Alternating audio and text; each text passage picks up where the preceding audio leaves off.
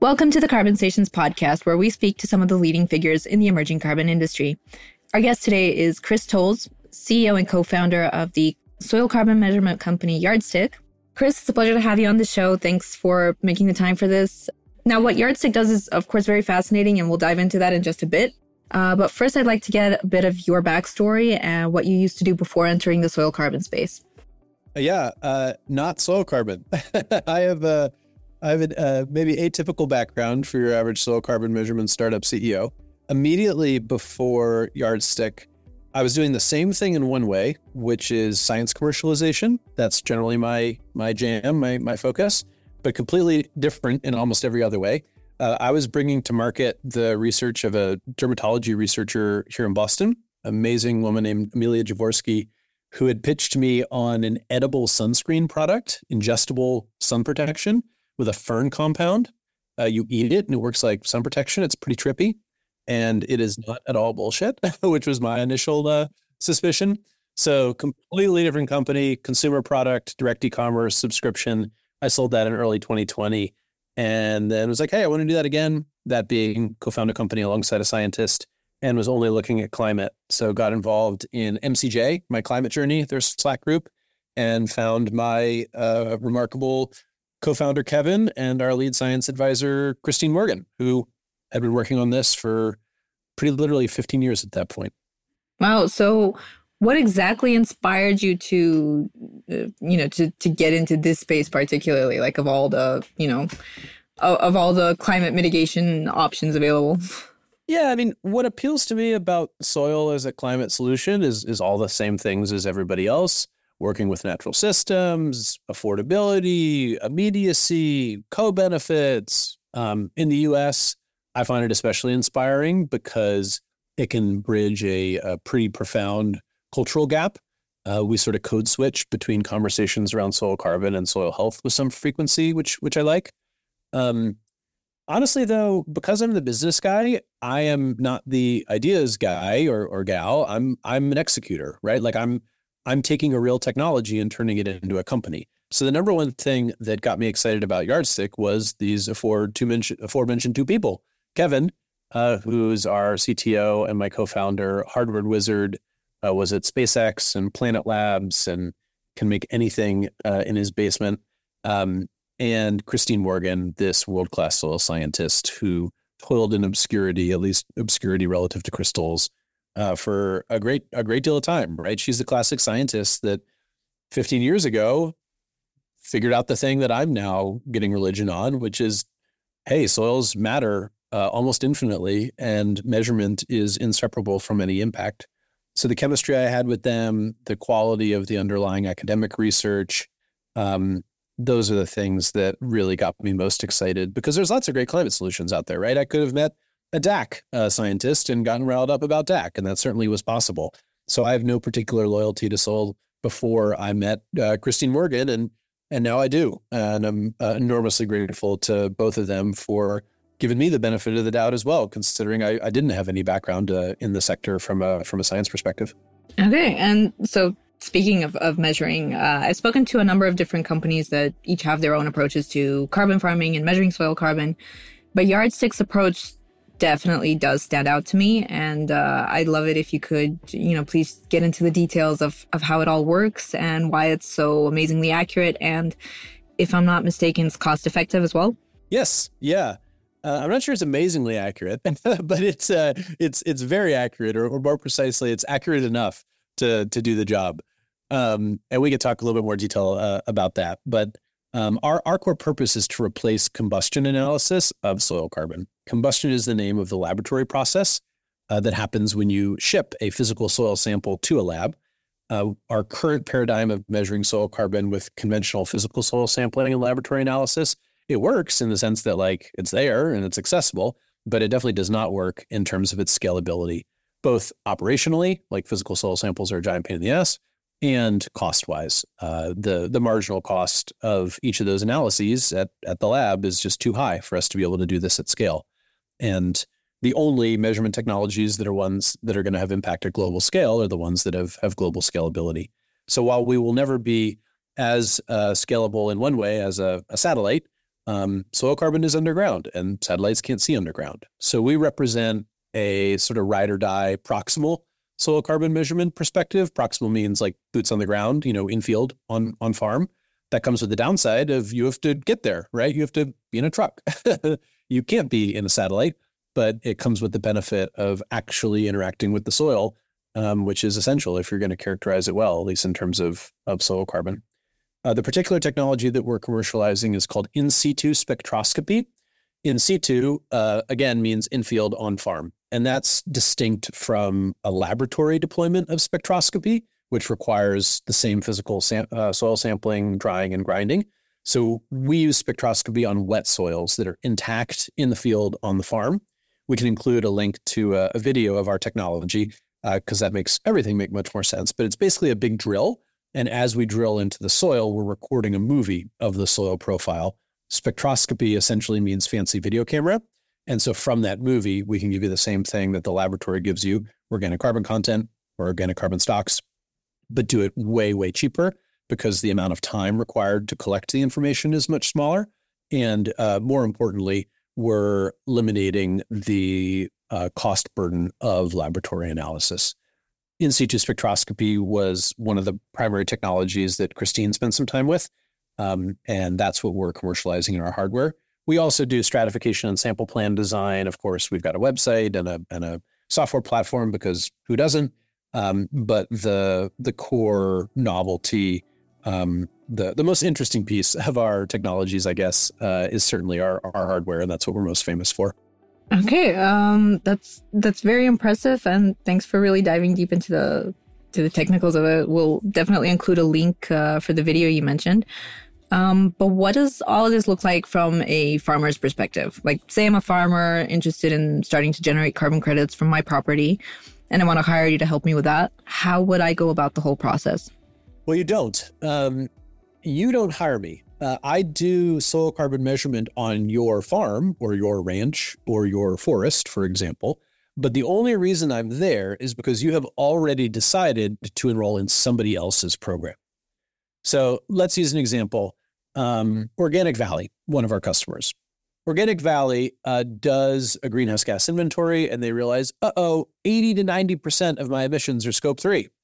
It's all my supply chain, it's all where my milk comes from. So Organic Valley says, hmm, how am I going to hit my net zero goal without figuring out how to do low carbon intensity milk? So it goes to their dairies and it says, hey, yesterday you sold me milk with this carbon intensity, and tomorrow I would like that to be lower, please and I'll provide incentives. I'll finance capital expenses that you have to invest in new equipment. I'll finance R&D on perhaps new grazing practices for your cows uh, that could reduce total emissions. As part of this project, I'm also going to hire Yardstick to come measure soil carbon so that we can figure out how our soil carbon stock's changing over the lifetime of the project. Are they declining? Are they growing? If they're declining, are they declining slower? than they would have otherwise. If they're growing, good. Would they have grown otherwise?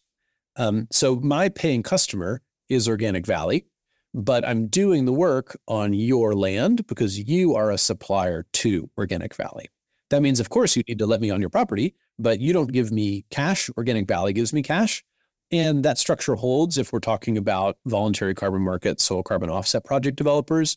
Indigo is the most visible of those.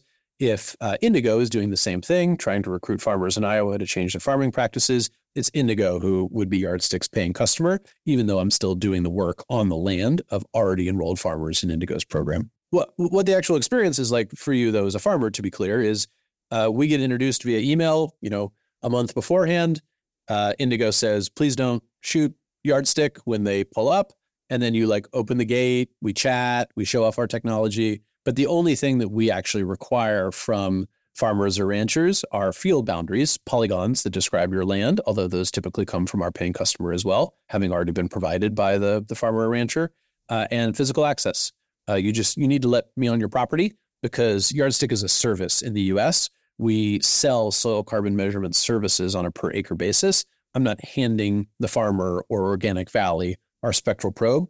Uh, I'm being hired. That means uh, Yardstick maintains its own world class uh, field team to go do the physical work. of quote unquote sampling, uh, even when it's with our novel spectral probe rather than conventional sampling equipment. Okay, but just to be clear, for your paying customer, your hardware solution is more cost effective than if they were to have soil samples sent to a testing lab, correct? Yeah, the bulk of our work so far has been conventional stock quantification, and that's because we've been working on probe R&D in parallel to figuring out how to deploy a commercial sampling organization, which is going to have to have those skills whether it's conventional sampling equipment or a spectral probe in their hands. So if you've been my customer at any point over the last three years, uh, there's an extremely high likelihood that the stock reporting that we've done back to you, which is the thing you hired us for, is via laboratory analysis, the process that we're trying to eliminate. But nonetheless, yes, with in situ spectroscopy, as our probe is reaching maturity now and is ready to be deployed at scale, you'll enjoy much lower per acre costs of that stock quantification experience. Okay, thank you. So I've come across several polls and studies over the past couple of years that say carbon farming practices aren't adopted um, as someone hoped for, like at the speed that someone have hoped for, or at the scale uh, necessary to make an impact, and that farmers are largely reluctant to pr- participate in the voluntary carbon market. But as you're fully immersed in this sector and, and have been for a few years now, could you please share your own observations of how quickly, if at all, uh, carbon farming is gaining momentum? Like, is there a noticeable increase in interest, or are things looking rather slow from your perspective as well? Yeah. So, I think it's important to to define carbon farming as a phrase because people use that to mean lots of different things. What you described is very accurate in terms of enrollment in voluntary carbon market VCM project development. Um, you see very high awareness, like 90 ish percent awareness of these programs and then like low single digit percent uh, enrollment. But again, we're talking enrollment in a VCM offset project developer working in soil. That's accurate. The barriers there are uh, number one, economics. A $20 ton just doesn't move the needle for a farmer that's otherwise making six, seven hundred dollars an acre uh, in in corn. Um, number two, uh, complexity.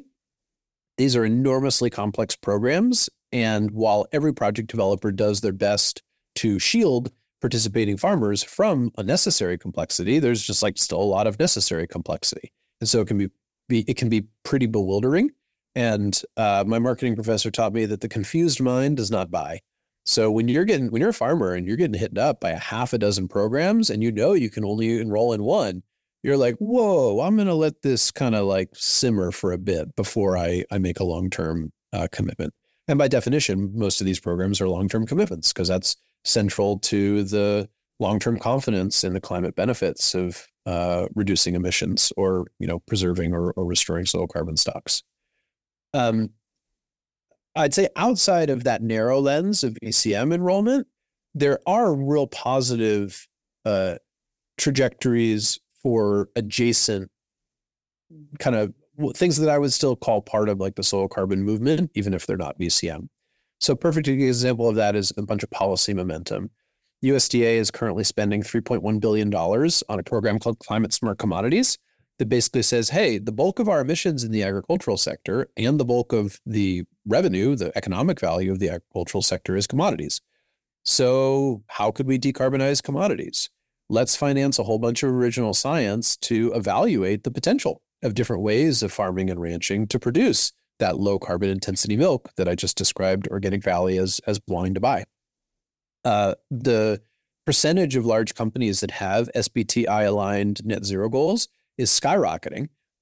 Every single agricultural food product probably has that same 80ish percent of their emissions in in uh, scope three which means they got to figure out how to do low carbon intensity milk or beef or corn or canola or, or whatever it is. Um, there's a lot of different reasons the U.S. government spends money, obviously, but nonetheless, uh, you don't spend 3.1 billion dollars taxpayer money lightly. So I'm I'm greatly encouraged that that's both uh, compelling from a policy perspective and culturally politically feasible for USDA to invest in.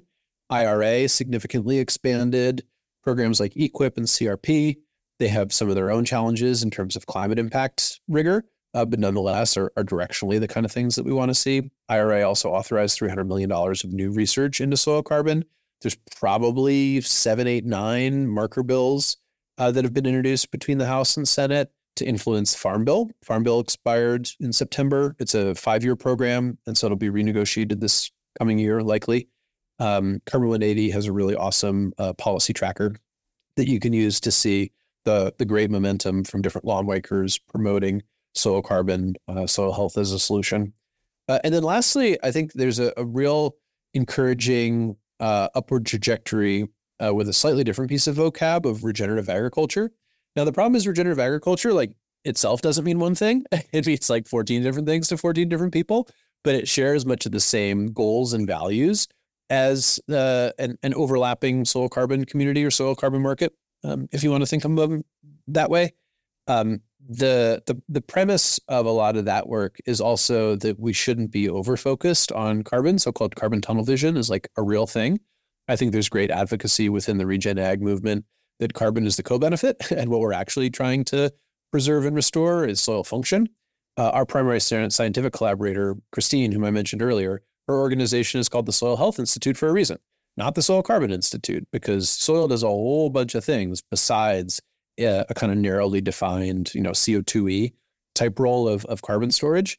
Uh, that also helps with some of that cultural political complexity I mentioned.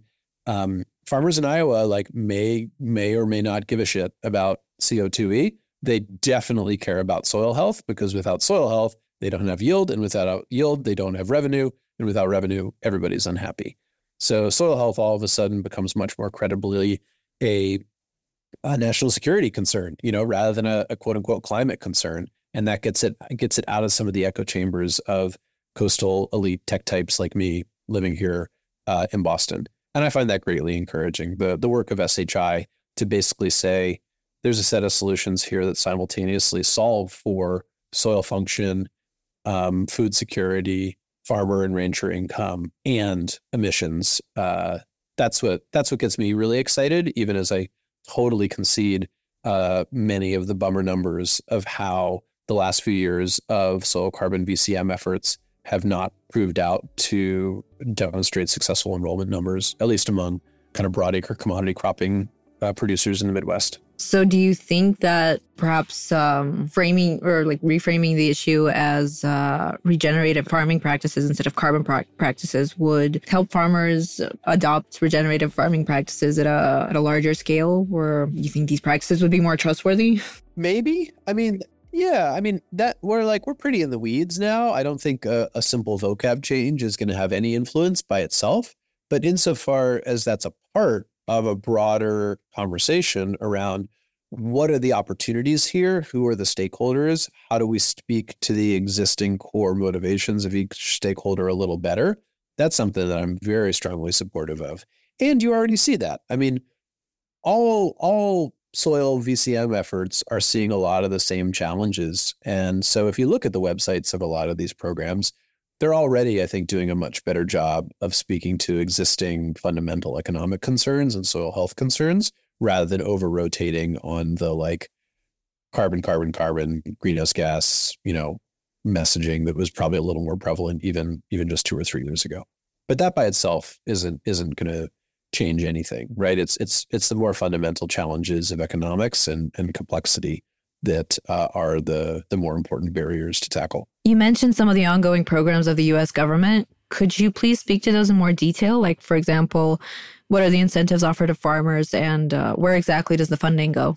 Yeah, so they're they're enormously varied, uh, and that's because the approach USDA took was was basically an RFP process where they say, "I got a shit ton of money. If you got ideas, like bring them." And of course, USDA wants to spend the money not only in Iowa, so they incentivized uh, proposals from diverse states, diverse types of land use. We're on pro- one project that is doing uh, agroforestry with breadfruit in Hawaii. And like, I did not see breadfruit as a key um, climate uh, oriented commodity, but like, here we are. Um, of course, that's because USDA wants to build political consensus by saying, "Hey, everybody gets a little bit, right?" Which is uh, which is shrewd, uh, which is a, a, wise way to approach it.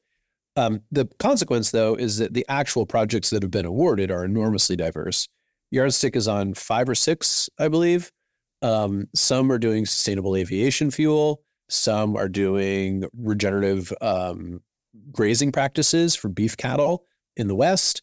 Uh, one I already mentioned is doing agroforestry. That's with Propagate, another awesome uh, climate startup, and uh, TNC, uh, the Nature Conservancy, who's also an investor uh, in Yardstick. Um, that's fun for us. Like we we want a soil carbon, soil lens, climate lens on all agricultural land use, um, and that makes it hard from a product focused perspective because the breadfruit people probably need something different than the than the soy and Iowa people. But I think it it appropriately represents the opportunity for every agricultural uh, land use context in the U.S. to ultimately be be part of the solution rather than only part of the problem.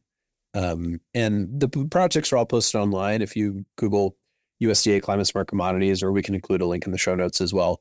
Uh, it's it's pretty fun to scroll through and to be like, yeah, somebody is working on sorghum and, and decommoditizing uh, sorghum. That's good. We should.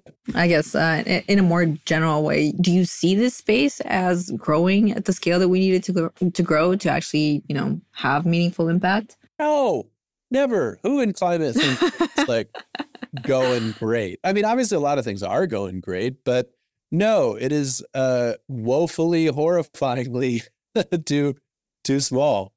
Uh, but in the future, like, do you in the in the near future, maybe? What's near? Well, say say the coming year. Yeah, I'm I'm encouraged by the coming year. Um, a smart person uh once talked about how like um low quality insights talk about market size and high quality insights talk about market growth rate because ultimately it's the future market of soil carbon, regen ag, whatever you want to call it, that Yardstick participates in. Um, so I, I'm not happy with it right now. I, uh, it's a heck of a lot bigger than it was, but I've only been, been doing this for a few years as well. So um, it's easy for me to show up and be like, "This isn't growing at software adoption rate speeds. We're we're off target." But also, you know, the Cristine Morgans of the world are like, "I have been screaming about this for 20 years, and people are finally listening." Uh, it's tough to see uh, circumstances like Indigo's struggles, right? When like market leaders struggle, it can put a, a real wet blanket on a lot of fast follower efforts. That's definitely a challenge. I don't know. I, I try and avoid um, false binaries. I think it's possible to simultaneously be encouraged by the momentum that we have and really troubled that there are still profound structural barriers to to things changing the way we need them to be right? If if call this you know soil carbon as a movement, if as a movement we end up like organics, like I think I'll be bummed, right? It's still uh it's still the exception rather than the rule. And you know, we can argue about whether it's good or healthy for organics to be the rule rather than the exception. But at least in the US, there's a lot of promising um, alternative ways of thinking and behaving that get stuck in this kind of niche Whole Foods, mom part of the market. And again, what I find super compelling about SHI's work is what they do to say uh, this isn't just like a crunchy granola farmer thing. This is just better economics for any farmer who cares about economics. And you know what farmer cares about economics? Every single one of them. I find that super inspiring, even as, of course, I would prefer that Indigo were were slaying rather than than struggling on in some cases. Right. And speaking of economics, maybe just one last uh, annoying question that's related to the VCMs. Um, since you said that twenty dollars a ton is way too low to incentivize anyone, um, where do you think that like sweet spot is, price wise, for for things to start moving and become more more interesting to farmers? Yeah. So what really matters is two things that are slightly different from price per ton.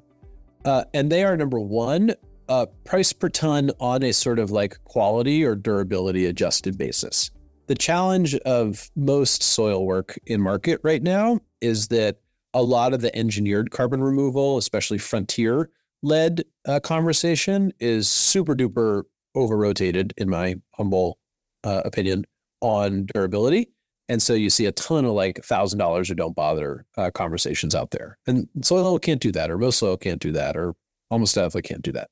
I'm not sure DAC can either because it's like been around for eight years. So who knows whether it can do a thousand, but you, you get my point.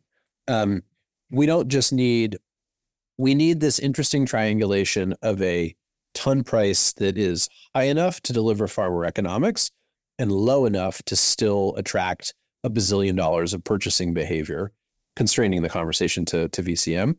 Uh, while soil uh, acknowledges that, yeah, we're we're always going to be um, the the less durable part of the the spectrum.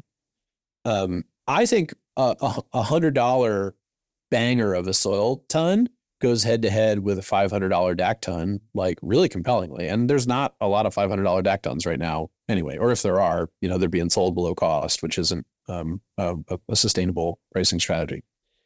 The second thing that matters is less so dollars per ton and more, you know, dollars per acre um, per year. Um, uh, which connects dollars per ton to yield, right? Like tons CO2e per acre per year, and take rate. What percentage of the the credit uh, flows through the project developer to the land manager? Most project developers, or at least most larger project developers, have committed to something like 70, 75% of ton price flowing through to the, the land manager. Um, they'll have to compete on that, right? If they have to compete for enrollment, which right now they don't. or, or rather, maybe they do among early adopters, but they don't relative to the rest of the market. Um, and the other real uncertainty there is that carbon yield question, right? The reason, one of the reasons Yardstick exists is because the causal relationship between management practices and soil carbon stock changes is super weak. If you told me, hey, today I farm like this, tomorrow I'm going to farm like that, how much more soil carbon will I get? 99.9% of the time, the answer is like, I don't know. because we just haven't looked at the incredible complexity of these systems with enough insight for long enough, especially because remember, soil carbon is really hard to measure. So, how the hell could we uh, in the interim?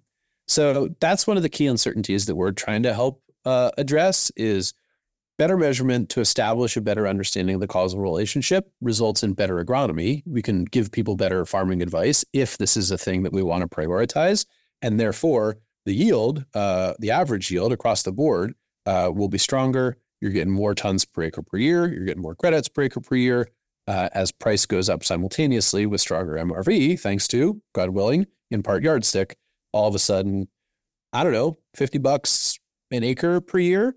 If this is 10% of your conventional crop revenue, but it's high gross margin revenue, half of family farms in America lose money every year. So you can have actually a pretty modest revenue bump. And as long as it's high gross margin revenue, uh, it can flip a whole bunch of operations from not profitable to profitable, which is a pretty powerful story to be able to tell. Um, that's also why you see the rapid advancement of a lot of higher durability work in soil, especially in the domain of like enhanced rock weathering.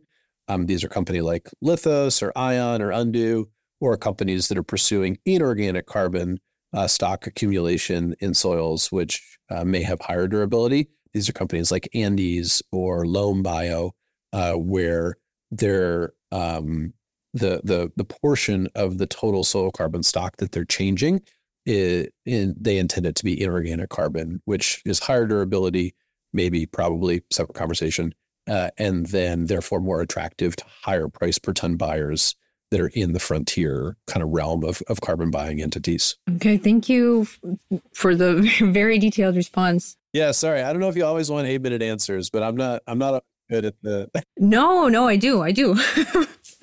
I'm not always good at the, the 30 second answer. we don't want 30 second answers. The, the more details, the better. okay, good. Um, but just one last question before we wrap up the episode is uh, circling back to yardstick in particular, like what uh, what do you have planned for the upcoming weeks, months, years? Maybe are there any major developments in the pipeline or announcements that you're ready to share? Yeah, there better be. Uh, you know, venture back tech startup. I better have stuff on the on the. Uh, yeah, a few things are really exciting. Um, one is this year we'll be fielding our one meter spectral probe instead of a 45 centimeter spectral probe, which is great. That particularly unlocks spectroscopy on grazing lands, which are more commonly quantified to a one meter stock. Um, number two is last year, Verra published a revision to it, one of its soil carbon methodologies, VM42, that explicitly permits spectroscopy uh, for stock quantification, which is amazing. That's what we do. We love it. So we'll be deploying um, aligned to VM42 with spectroscopy. We'll do our first international projects. We'll definitely be in Australia. We'll probably be in Mexico. I personally will be in Spain in March for a carbon farming conference. And so I'm really hopeful that we can drum up some enthusiasm um, from Europe. Um, we'll be publishing our first paper, uh, which is massive for us and three and a half years in the making that um, puts data to these claims that we can go head to head with with laboratory analysis. Super duper proud of that. Um, yeah, then just as always, like more acres, more revenue. We we want to show that this is a real business, that there's demand, that our thesis that we're an enabling technology well beyond only VCM motivations uh, is is a key part of our commercial strategy. Uh, and so excited to be kicking off many of those USDA climate smart commodity projects on super diverse landscapes coast to coast in the US. Right now, about half our work is cropping and half is in grazing contexts, but we're we're literally coast to coast. Fall 2023 alone, we were from Maine to Washington State to New Mexico to Arkansas. So that's like most of the agricultural land of the US.